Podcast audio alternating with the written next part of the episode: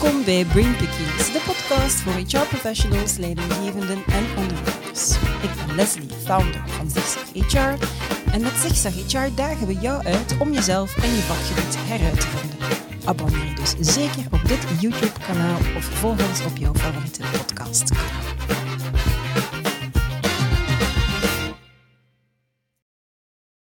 Corona heeft telewerk, flexibiliteit en meer vrijheid voor werknemers bij heel wat organisaties structureel ingebed. En dat brengt natuurlijk heel wat voordelen met zich mee, maar ook een aantal potentiële valkuilen. Wel, daar gaan we het in deze episode van Brainpickings over hebben. Het nieuwe werken. En dat bestaat uit drie belangrijke pijlers, zegt Bernd Carret, bedrijfspsycholoog bij Liantis. En omdat ik natuurlijk heel benieuwd ben wat die drie pijlers dan zijn, kruip ik het komende half uur gewoon in zijn hoofd. Dag Bernd. Hallo Leslie. Hallo. Goedemiddag. Goedemiddag. Alles goed met jou? Alles helemaal prima. Blij om hier te zijn. en ik ben blij dat ik je nog een keer terugziet. Het, het lijkt eeuwen geleden. Idem. Geen idee, maar het lijkt lang geleden dat we elkaar Eeuwen is veel, het is ja, toch al een paar jaar, volgens ja, mij. Ja, klopt. Goed, zijn je er klaar voor? helemaal. All right. Ja. Bernd, thuiswerk, dat is een blijver. Zowel werknemers als werkgevers zijn er ondertussen echt wel uit. Wat zijn, om de, de, de podcast mee op gang te brengen, wat zijn de voordelen voor elk van die beide partijen? Ja. Maar ik denk dat vandaag het codewoord eh flexibiliteit is. Eh, ik heb er straks eh, ook kort naar verwezen. En eh, binnen HR in, in de breedte gaat het vandaag over flexibiliteit geven als werkgever. Eh, en eigenlijk verwachten medewerkers ook flexibiliteit. En flexibiliteit geven over de plaats en de tijdstippen waarop je werkt, past daar perfect binnen. Mhm. Dus het telewerkverhaal, allee, simpel staat, komt het daarop neer. Waar werk je en ook wanneer werk je voor een stukje, laat je dat los als werkgever geven flexibiliteit.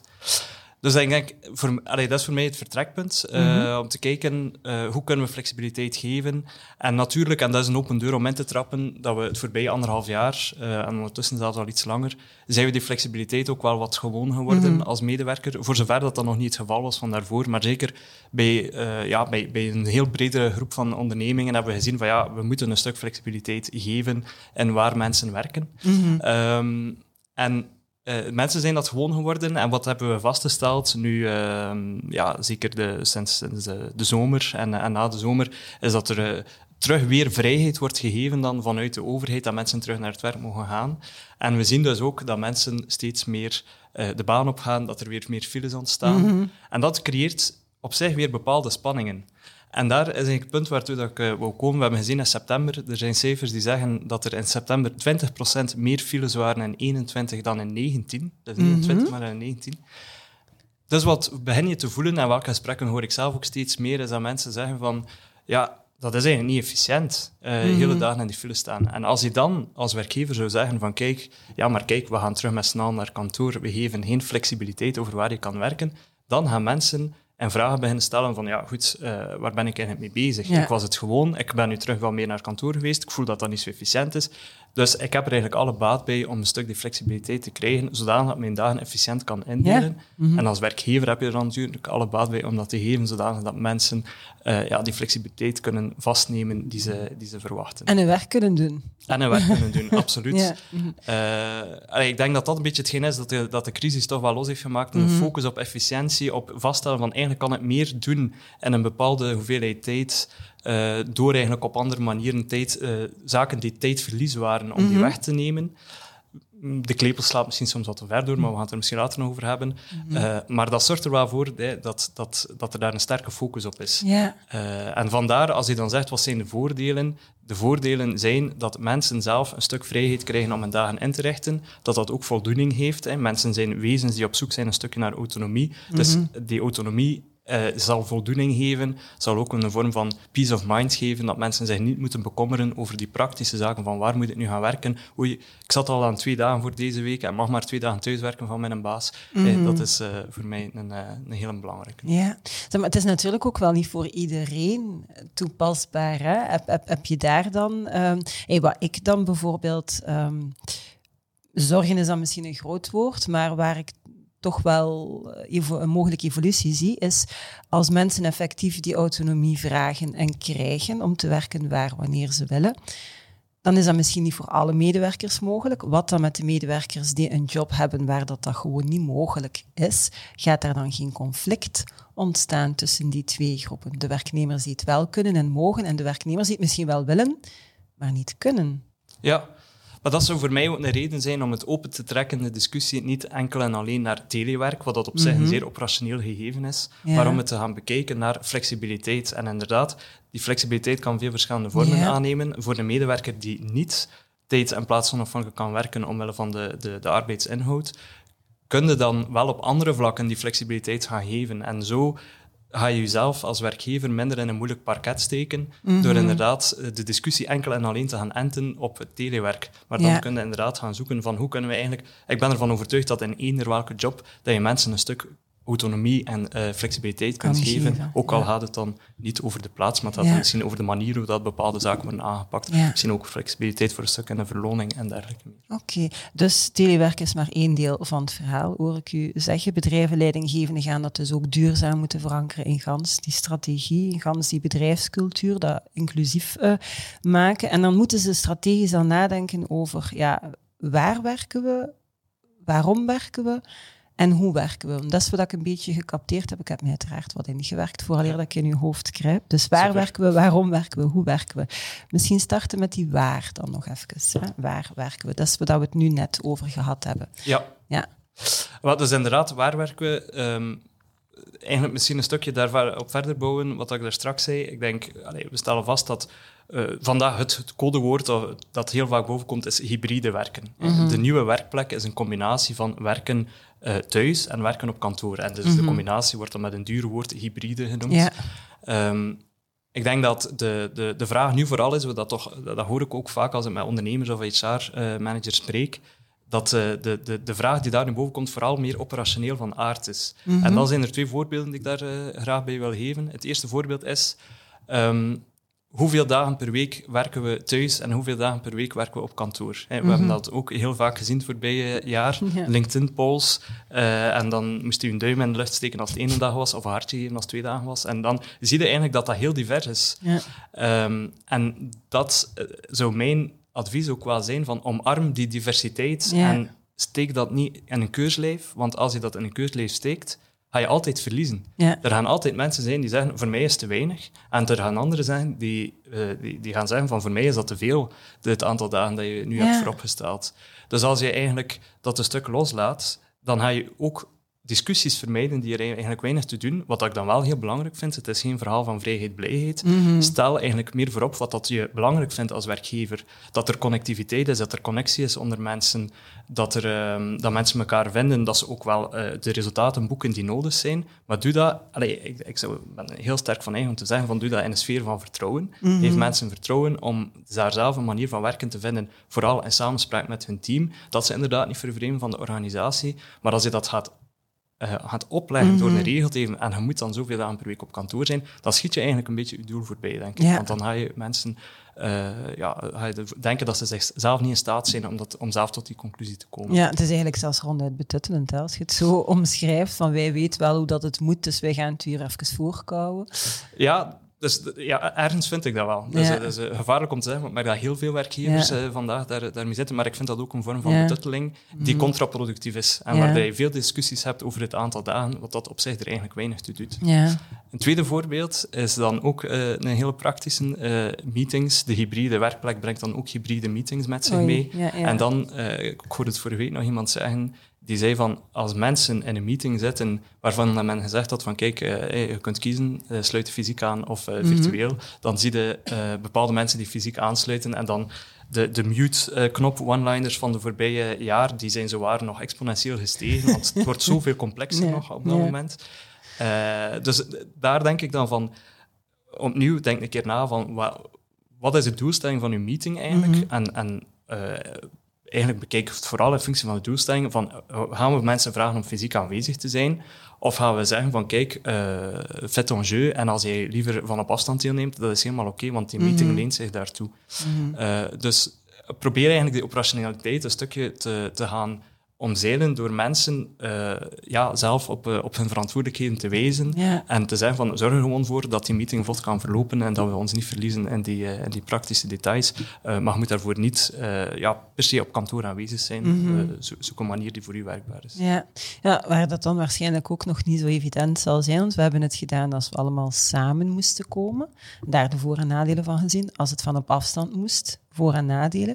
Maar als het een combinatie is, lijkt het mij ook wel een behoorlijke opdracht. Enfin, heel veel multinationals gaan dat wel herkennen. Die, die, die deden dat in het verleden ook al. Dan hebben ze de technologie. Um, om daar een inclusief verhaal van te maken, lijkt het mij ook wel uh, een, een, uitdaging. Dus ik hoor jou zeggen, geef de mensen die autonomie. Maar dat zal een serieuze challenge worden, opdat iedereen op dezelfde manier in die meeting betrokken kan worden als men van op afstand en anderen fysiek ter plaatse samen zitten. Toch? Ja, ja, ja, maar dat klopt ook wel. Allee, we mogen er niet te licht over bij gaan. Er zijn voor eerst een aantal zeer technische zaken. Uh, zorg dat iedereen een Jabra bij heeft, zodanig mm -hmm. dat je niet uh, die mute-knop continu moet aan- en uitzetten. Ja. Dat is een, een lichte investering die moet je Ja, doen, denk ik, om, uh, bijvoorbeeld. uh, om, om daarover na te denken. En daarnaast heb je het, uh, inderdaad het geven van hoe zorgen we dat een dynamiek dan goed zit in Mhm. de meeting. Hè? Want uh, ja, we zijn gewoontedieren. We hebben nu het voorbije anderhalf jaar bepaalde gewoontes aangekweekt door continu remote te werken. Nu Mhm. werken we terug wat meer samen. Hoe zorgen we ervoor dat een, dat een dynamiek daar uh, goed blijft?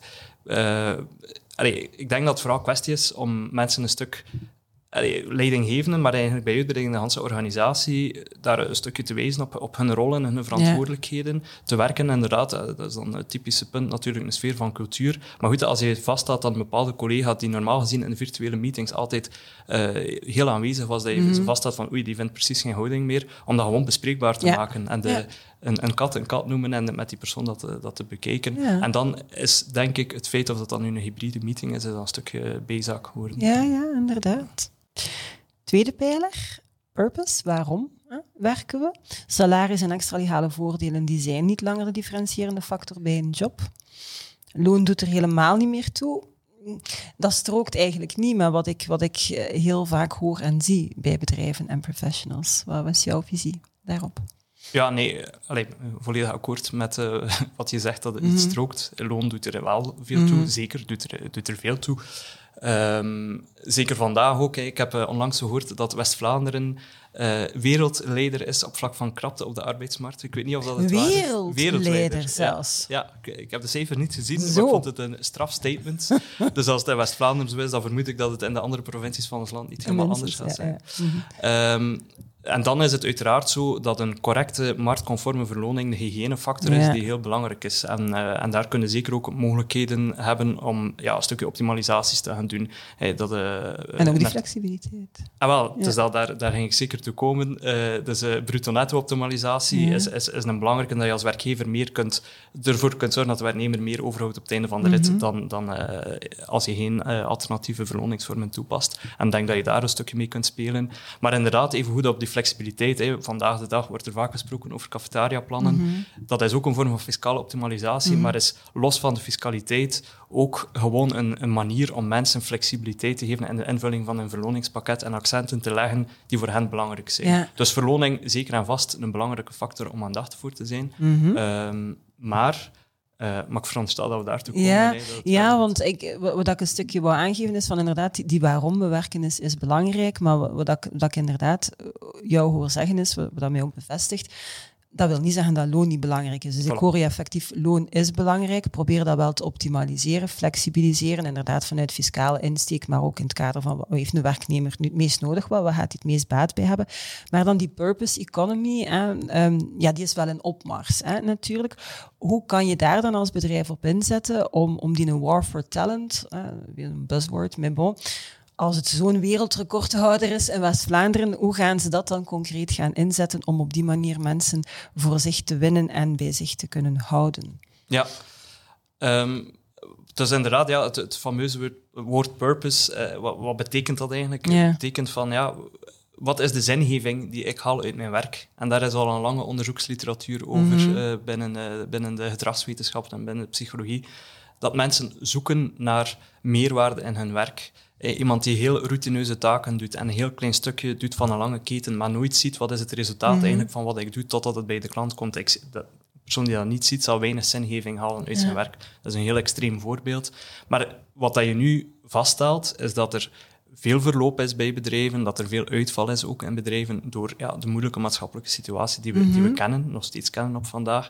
En dat, dat lees je toch ook wel in onderzoeken, dat mensen zoeken naar waarom doe ik eigenlijk al de dingen die ik vandaag doe? Want eh, het vraagt veel van mij, het vraagt veel van mijn gezin. Waarom doe ik dit eigenlijk allemaal? En daar kan je als werkgever niet blind voor zijn. Mhm. Ehm, en ik denk dat het belangrijk is om met een soort van een begeesterend verhaal te kunnen komen naar uw huidige medewerkers, want vergeet die niet. Hè. Ik heb uh, vorige week een artikel in de Harvard Business Review waarin dat werd gezegd van uh, in een tijd waarin dan mensen uh, continu, allee, dat het verloop hoog is, vergeten we soms dat we onze mensen die we hebben, dat we die zeker ook moeten soigneren. Ja, dat de achterdeur niet open staat. Exact, ja, ja. dat de achterdeur niet ja. open staat. Dus we moeten zorgen dat we naar hen een goed verhaal hebben, dat zij blijven zeggen van ja, daarvoor engageer ik mij, daar ga ik voor. Maar uiteraard evenzeer voor mensen die nieuw kunnen zijn voor uw organisatie, dat die aangetrokken zijn door wat je brengt. En dat gaat dan uiteraard wel verder dan het verloningsverhaal, mm maar dat het een verhaal is waarbij dat men zegt, ja, daar, dat, dat zie ik zitten. En concreet, hoe pak je dat dan aan? Dat is door een verhaal te bouwen als uh, werkgever, als ondernemer, dat een stuk verder gaat dan het, puur commerciële verhaal. Mhm. Uiteraard, veel ondernemers, uh, om niet te zeggen allemaal, zullen waarschijnlijk een stukje groei nastreven. Um, maar om te, ook te, met een verhaal te komen die eigenlijk een stuk weergeeft van hoe gaan we dat nu doen en waarom is ons verhaal zo uniek uh, en waarom hebben we jullie met z'n allen nodig om daarvoor te mhm. gaan. En dan minstens even belangrijk uh, is dat mensen ook verder kijken dan het, het wat doen we nu voor onze organisatie, maar dat ze ook kunnen kijken van wat doen we, wat dat dan vaak wordt gezegd, voor het bredere ecosysteem waarin onze organisatie werkt. En misschien zelfs, wat doen we bij uitbreiding voor de Hanse maatschappij waarin wij werken. En dan komt het fameuze maatschappelijk verantwoord ondernemen, wat dat eigenlijk een vrij oud begrip is, maar vandaag enorm relevant is, komt dat boven. En dat er goed nagedacht wordt, proactief nagedacht wordt van kijk, hoe kunnen wij ons steentje bijdragen, dat dat geen ad hoc uh, druppels op een hete plaats zijn, mhm. maar dat dat eigenlijk een structureel onderdeel is van, van uw, uw, uw missie als werkgever, waarin dat je dan ook je mensen een stuk in meeneemt. En ik denk als je die een mix hebt, een goed inhoudelijk verhaal, met dan mhm. eh, voor je onderneming specifiek met een maatschappelijke rol die je opneemt binnen een context hè, waarin dan je optimaal en flexibel verloont, dat je wel een, een goede positie hebt op een krappe arbeidsmarkt. Mhm. Ja, dus die mix. En, en hoe, want uh, ik denk dat elke onderneming dat dan ook wel nastreeft hè, om, om, om die mix te kunnen garanderen. Maar hoe gaan ze dat dan doen? Ze hebben dan misschien een interessant verhaal, een mooi verhaal, een inspirerend verhaal. Hoe breng je dat dan naar de nieuwe en de huidige werknemers? Hoe gaan zij dat voelen? Ik denk uh, door eerst en vooral niet in de, uh, in de val te trappen door het verhaal als ondernemer zelf te schrijven, mm -hmm. maar door het samen te schrijven eh, en, en, en, en grotere ondernemingen, zeker met, uh, met, met, een, met een grotere ploeg en zelfs in kleine ondernemingen, om mensen te betrekken bij uw verhaal. Dat, dat, dat het ook wel gedragen is en dat het niet iets is dat u uit uw eigen koker komt. Uh, en het voordeel daarvan is dan natuurlijk dat uh, als het gedaan is en als mensen zeggen, ja, ik heb hier aan meegeschreven, ik sta hier eigenlijk ook ten volle achter, want ja, ik heb zelf ook een stuk de, pen, mhm. de pen kunnen vasthouden, dan gaan die mensen dat ook uitdragen. Word of mouth, mond-aan-mond reclame. Uh, ook uh, daarom niet enkel in het uh, sollicitatiegesprek, maar ook in de vriendenkring en, en, ja, en informele netwerken ja.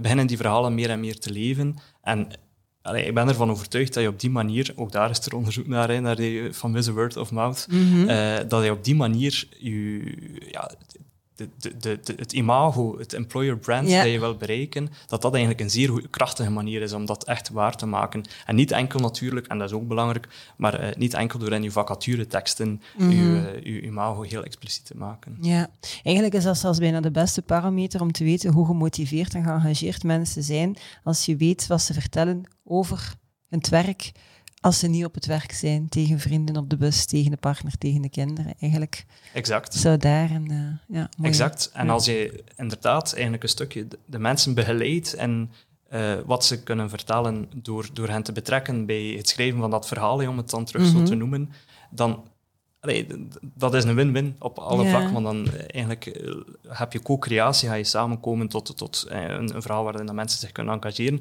En voor een stukje heb, heb je ook inzicht wat dat mensen belangrijk vinden om te vertellen mm -hmm. en wat mhm. ze hoogstwaarschijnlijk ook gaan vertellen over u als werkgever als, als je er niet bij bent. Ja, ja oké. Dus wanneer we werken, waarom we werken. Derde pijler is hoe we werken. En dat doen we meer en meer in teams. Hè. Dus minder en minder zaken kunnen op individueel niveau nog uh, aangepakt worden. Ja, dat vraagt dan wel een, ander type van leiderschap, uh, lijkt mij. Kan je daar een toelichting, uh, toelichting over geven? Ja, maar ik denk daar ook is er al heel veel over gezegd en geschreven de voorbije tijd. Uh, belangrijk uh, is dat er een, een sfeer is van uh, vertrouwen. Mm -hmm. um, en uiteraard, ja, als je niet ganse dagen samen zit op dezelfde locatie, weet je ook niet wat de persoon in kwestie aan het doen is. Mm -hmm. dus je kan eigenlijk niet continu gaan aansturen op activiteiten, maar je stuurt meer aan op resultaten. Mm -hmm. en dan een, een, een, een, tendens die al vele jaren aanwezig is, maar die zeker in de stroomversnelling is gekomen het voorbije jaar. Uh, en waarbij dat er dan uh, ja, een stuk uh, empowerment, een ander duur woord voor autonomie, maar dat de mensen empowered worden, dat ze zelf weten van ik krijg hier deze verantwoordelijkheid, dat je die ook bekijkt of dat mensen die kunnen aannemen, dat ze zich comfortabel voelen daarbij. Um, maar dat je dan voor een stuk ook het kunt loslaten als leidinggevende en mensen de verantwoordelijkheid geven om binnen hun eigen kennis en kunde en ook uiteraard uh, binnen de samenwerking die ze hebben binnen hun teams, om hen zelf uh, een stuk los te laten en, mm -hmm. en, tot resultaten te laten komen, om dan op, uh, ja, uiteraard op regel tijdstippen te zien hoe dat de zaken evolueren. Dus ja, het centrale gegeven daar is vertrouwen en ja. autonomie geven aan, aan de mens. Oké, okay. of empowerment. Om of empowerment, om, om, het ja, ja. Oké, okay. dan denk ik, in organisatie of leidinggevende die duidelijk de waar, waarom en hoe geïmplementeerd krijgen bij telewerk. Daar ga ik dan vanuit dat de medewerkers meer bevlogen, geëngageerd, gemotiveerd gaan zijn. En dat die mensen misschien minder snel uit hun lood geslagen gaan zijn, omdat ze echt het gevoel hebben van ik mag zelf en voor een stuk bepalen wat ik doe, wanneer ik dat doe en hoe ik dat doe. Mensen die nu aan het luisteren zijn, HR-professionals, leidinggevende ondernemers, um, die gaan misschien ja knikken, maar kan me ook inbeelden dat ze dan vragen oké, wat is nu een eerste stap dat ik concreet kan ondernemen? Hè? Nadat ik u beluisterd heb, wat is het eerste dat jij hen zou aanraden om te doen? Ja, we hebben het veel gehad over telewerk en dat, mm. dat is eigenlijk iets heel praktisch. Uh, ik denk dat een, een belangrijke eerste stap is, is uh, mocht dat er nog niet zijn, om toch een kader uit te werken uh, hoe dat er wordt getelewerkt binnen de organisatie of binnen de onderneming. En dat gaat dan vaak over heel praktische zaken. Hè. Terugbetaling van bepaalde IT-infrastructuur. Uh, hoe wordt daarmee gewerkt? Uh, ja, de arbeidstijden, hoe zien we dat concreet? als je ochtends start, laat je een keer weten wanneer je bent met aangelogd aan je teamleden. Allee, dat er een soort van, ja, laat ons zeggen, een, een afspraak, een kader is waarbinnen mm -hmm. wordt gewerkt. Um, dat is een eerste, dat is ook ergens een stuk, ja, zelfs een, een verplichting die je hebt als werkgever om uh, binnen uh, telewerk uh, gegeven om, om dat kader te hebben, dat fameuze telewerkbeleid. maar in lijn met alles wat we tot nu toe besproken hebben, zou ik zeker ook aanraden om dan te gaan zien van in welke mate is wat we nu opzetten voor telewerk, sluit dat ook aan bij ons ruimer HR-beleid. Ja.